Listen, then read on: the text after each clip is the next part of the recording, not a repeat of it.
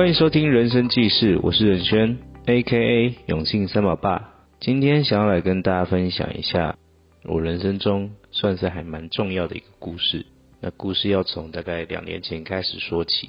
嗯，我记得当时的时候是这样子的：有一天，我老婆从厕所里面出来的时候，就递给了我一个东西，是验孕棒，两条颜色很深的红线。因为我我们是第二胎的关系，所以其实呃我没有很手足无措。我记得跟那时候我第一胎的时候不太一样。我们怀第一胎的时候，那时候验孕棒放了很久之后，然后是有两条淡淡的红色出现。后来就是我们还去买了第二条，就是哎有稍微有点验出来。第二胎我们一验出来就是很两条，就是非常非常鲜艳的红色，就代表真的怀孕。那这时候。因为我们也有第一胎的经验，就是预约我们当时接生我们的医师，等时间去做检查。在等待过程当中，因为这一次怀孕是在疫情的当下，整间的门都是开着的，不能关起来。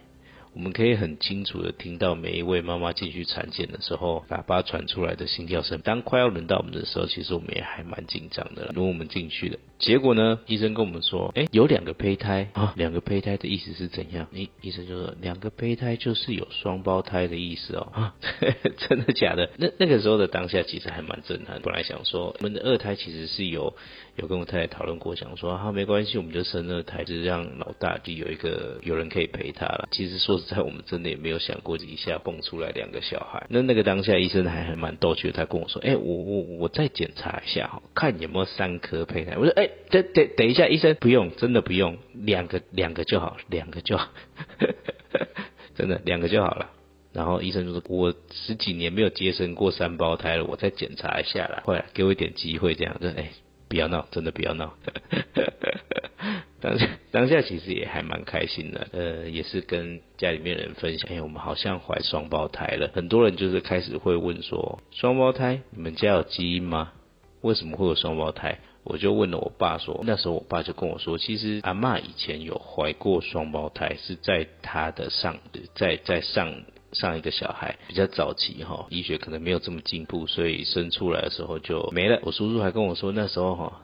一个叫做 O B 呢，一个叫做 Baby 呢。他说那时候他听就是我姑姑了，他听姑姑讲说，有一个生出来的时候，整个脸都是发黑的感觉，好像氧气不足，然后另外一个脸色发白这样子，两两个都不在了这样。所以我爸就说，嗯，还好那时候两个都不在了，不然就不会有我跟你叔叔了，就好了，也好了，人生嘛，就这样，我们就知道我们可能有双胞胎的基因。但是后来我们其实经过查证，因为我们怀的是龙凤胎，那龙凤胎基本上它是异卵。异卵双胞胎，异卵双胞胎就是有两颗卵子。我们稍微查了一下网络的知识，当然不一定准确啊，就是自己科普了一下。他们是说，女生在三十六到三十八岁这个期间最容易自然受孕，然后怀到双胞胎的这样。所以那时候刚好我老婆也介于这个期间哦，那我们就怀上了。反正应该不是因为基因的关系。后来呢，那我们就也也回去了，然后就开始盘算之后啊，打算第一件事情就是我要做的事情就是我 我我把我就是先新新订的车退掉。本来那时候。又准备要怀二二胎的时候是这样讲说，哎，订一台车，即便生了第二胎，我们反正车还够大。没没想到就是一下再就是再来一个，那车就是小车 CRV，真的完全不够用，所以就是真的得把它退掉。那再来就是刚好那一阵子我们家的厕所漏水，有一点工程需要进行，那我们就想说，好，那没关系，工程进行的时候我们就去就去饭店住宿。那个时候就刚好是在怀孕初期，大概是一两个月的时候。怀孕初期一两个月，那时候我太太就开始严重的孕吐，口味改变。那我记得饭店楼下有一间酸辣粉，她每次都跟我说要吃大辣的，这真的是可以这样吃哈。然后吃吃鸡排也要吃大辣的，什么东西都要吃都要吃辣的才会有味道。那啊，这没没关系嘛，就就就买嘛。其实我我觉得女生怀孕的。过程当中，以以我太太为例哈，她其实那时候的味觉，然后还有各方面吃饭啊，都跟以以前不太一样啊。在这个当下，其实我觉得就尽量的去满足她怀孕，其实也还蛮辛苦的。再来就是我非常感谢 Uber Eats 在这几年因为疫情的关系开始变得哎，还蛮多人都使用订餐平台哈。不然真的半夜也变不出这么多食物了。我记得我那时候第一胎的时候，我太太半夜的时候突然跟我说：“哦，她好想吃东西哦。”我们就半夜我们就上车，那我们就开始在路上乱绕，说啊吃个麦当劳好了。结果啊就买一份大薯，结果他吃完整份大薯，哎吃吃吃吃的很高兴，就可没推久他就吐了整份大薯出来。哇塞，那个整车都是薯条的味道。我的天呐，那 我印象好深哦。那个时候，还有就是水饺也是，就是吃了煎饺之后，整份吐出来，然后整车都是煎饺的味道。怀孕初期就是这样，就尽量满足太太的就是口腹之欲，然后她想吃什么就尽量去帮她买这样。甚至我记得我我有一次就是，然后凌晨大概四五点的时候，我太太就说：“哎呦，肚子很饿，下去帮我拿外卖。”凌晨五点真的还点得到肉跟面，真的是。嗯，乌龟真的还蛮屌的。那再来就是怀孕初期，后面就是相对比较密集的产检。我记得比较有印象的产检就是几次。第一个就是医师请我们去做羊膜穿刺的时候，那时候羊膜穿刺，因为双胞胎其实那医生都会推荐你去做羊膜穿刺。医师就直接跟我们说，双胞胎啊，在北部基本上都是找那个科刺王。那我们想说好，那医师就说。他的门诊很难预约，一开放预约的时间就去，就跟抢演唱会门票一样。我还记得我以前抢五月天演唱会门票的时候，那个圈圈一直在转，一直在转，一直在转，一直在转。对，那就差不多，差不多是那种感觉，就是他一开放，我记得是凌晨的时候，我们就赶快去抢，然后去预约，然后就挂门诊这样。到了羊膜穿刺的那一天，我记得我们到了诊间，慢慢的在等嘛，其实还蛮多人在排队的，就突然听到有一个女生就是哭得非常惨烈，那时候。护理师就跟我们说，那个孕妇验验出来，她的小朋友就是有水脑，所以可能没有办法保留，所以她还蛮伤心。其实也也还蛮为她难过的吧。其实有时候小朋友会跟我，我觉得就是会跟着你啊。但是有时候遇到这种状况，还是要审慎考虑一下。好，再来就是说，终于终于换我，那换我们的时候，那那医生真的还蛮专业的哈，他就直接超音波照一照，照一照之后，他就说。好，你这个从某个角度这样插进去，一次完成。双胞胎取两份羊水，它可以一次就是一针，真的是还蛮厉害的。那真的是要角度抓的还蛮精确的。那再来就是这样，就等报告出来了。其实好像没有像很多人说的这么可怕，或者是说其实可以是技术很好，所以我们就觉得好像也没有压力这么大。再来是。高层次的超音波，高层次超音波就比较有趣一点。那个时候，因为我们有双胞胎，很多角度必须要等它转正才有办法拍，所以它它还蛮仔细的，就是包含了看手的长度啊、脚的长度啊、心脏啊、肺啊各方面的器官。那是不是都有发育的正常？有没有在就是标准值里面？检查的还蛮仔细的。其实我还蛮推荐，就怀孕的话，就是可以去做高层次的超音波检查。那除了就是可以看到宝宝那个三 D 的脸，觉得哎还蛮可爱的之外，是他们会做一个相对详细的一个检查，提早就是如果说有一些生病的状况的话，可以提早检查出来。那再来产检的大魔王就是要喝糖水，喝糖水还蛮辛苦的。那一早过去先抽血，抽血之后呢，那就要开始喝浓度很高的糖水。护理师都会跟你说，哎，可以加一点柠檬啊，或者可以稍微综合一点。但是除了这个之外，连水都不能喝。喝完糖水之后，再隔一两个小时才能就是重新验血，然后看你有没有妊娠糖尿。开始我会觉得还好啊，就反正就。喝就喝一喝，然后等时间到，然后就再重新验一次。结 结果 我发现好像完全不是这么一回事。我记得好像是要喝六管还是六管半的糖水，那个过程其实就是令人做。我在我太太旁边看哈，边喝喝一喝之后，她也觉得哎，好像很高兴啊，没什么事啊，可以准备就是要要就是第二次抽血了。结果我们还才高兴的太早，隔一个小时之后我们就开始吐了，还蛮惨的，对。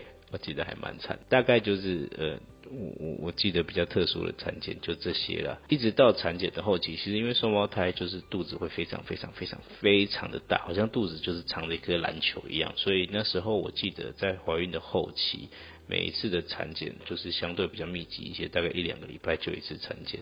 每一次产检过后，我都会带带我太太，因为毕竟也是疫情的关系嘛，我们就会去汽车旅馆泡个水，让肚子稍微比较减压一点。一直到最后面几周的时候，那时候无时无刻都在想，到底什么时候才要生下来？到底什么时候才要生下来？就是 每天看他很辛苦的抱着一颗球在那边走来走去，真的，我真的也没有办法想象那个痛苦了。可是。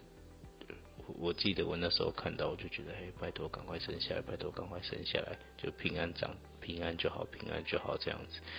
那并不是所有的双胞胎都需要剖腹产。那因为那时候我们的医师是跟我说，因为我们第一胎就是顺产啦，第二胎医师是跟我们说要自然产也可以，但是就是胎位要正，可是没有办法，我们的双胞胎就胎位没有办法转正，所以我们后来选择了剖腹产。那剖腹产后期因为疫情的关系，医院只能一个人进去陪产啊，所以其实那时候选择剖腹产也相对时间比较好抓，不然护理师其实是跟我们说，你要进去医院的话，你好像那时候。那当时的规定是必须要持有三到六天的 PCR 检测的阴性证明，这样。那时候有很多的孕妇都时间到了，差不多了，就会跟医师安排，就说，哎，我大概就是在那个时间点做催生。或者是像我们就是大概就是差不多的时间点，我们就是预约剖腹产这样。剖腹产跟自然产有很大不同。我印象中那时候我第一胎我太太自然产的，那时候在产房外面等待的过程，包含就是其实我可以一路陪在我太太旁边呢，看着她就是绑着一个监听宝宝心跳的东西，然后看宫缩，然后看各方面的指数。指数到了之后，然后陪他进去手术台上面，然后包含了生产的整个过程，其实我我我都有在旁边呢。那那时候其实就是包含了，就是因为我太太一开始就坚持要打无痛，后来就是其实打无痛真的还差蛮多的哈。一开始就是他本来就哦好痛好痛好痛好痛，然后等到就是真的打完无痛之后。他手跟脚其实都在抖的时候，然后他就说：“哎，好像真的没没有什么感觉，就第一胎就顺产嘛。那第二胎剖腹产其实有还蛮大的不同。当时医院没有办法让其他的家人陪同，所以我自己一个人待在手术室外面。其实那个心情是还蛮忐忑的，就是在焦急的等待，就是哎，小朋友到底要不要生出来啊？然后剖腹产到底顺不顺利啊？就是外面等待过程其实相对就是真的还蛮焦急的，而且那时候也没有人可以。跟你讲话也没有人可以，就是在旁边，就是跟他跟我，就是没有人可以在旁边陪伴了，所以其实那那个其实当下的心情是焦虑的。那直到就是小朋友推推出来那一刻，那小朋友推出来之后，然后就哎，赶快跟跟跟跟跟着他们到婴儿室里面，那就是确认小朋友健康之后，其实我我我觉得是这样哈，剖腹产跟自然产有很大不同是。当时自然产，我记得我太太大概在第二天还第三天，她就可以自己下床，那去做一些基本的生活起居，算是都还 OK。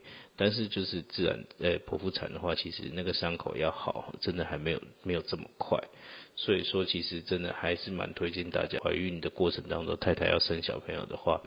还是可以尽量鼓励他去自然产。后面其实还蛮多故事可以讲的，只是因为时间的关系，其他的部分我想要下一次再跟大家分享。然后接下来分享成交案例哈，这个成交案例是这样子：买方是我的老客户，他有一天突然就跟我说，他想要买一间厂房，可以厂灯就好，小小的也没关系。那我就帮他稍微寻找了一下，那有一个案子是这样哦，俗称的工业住宅了。那基本上它的使用用途是厂房，可以敞灯，没有什么太大问题。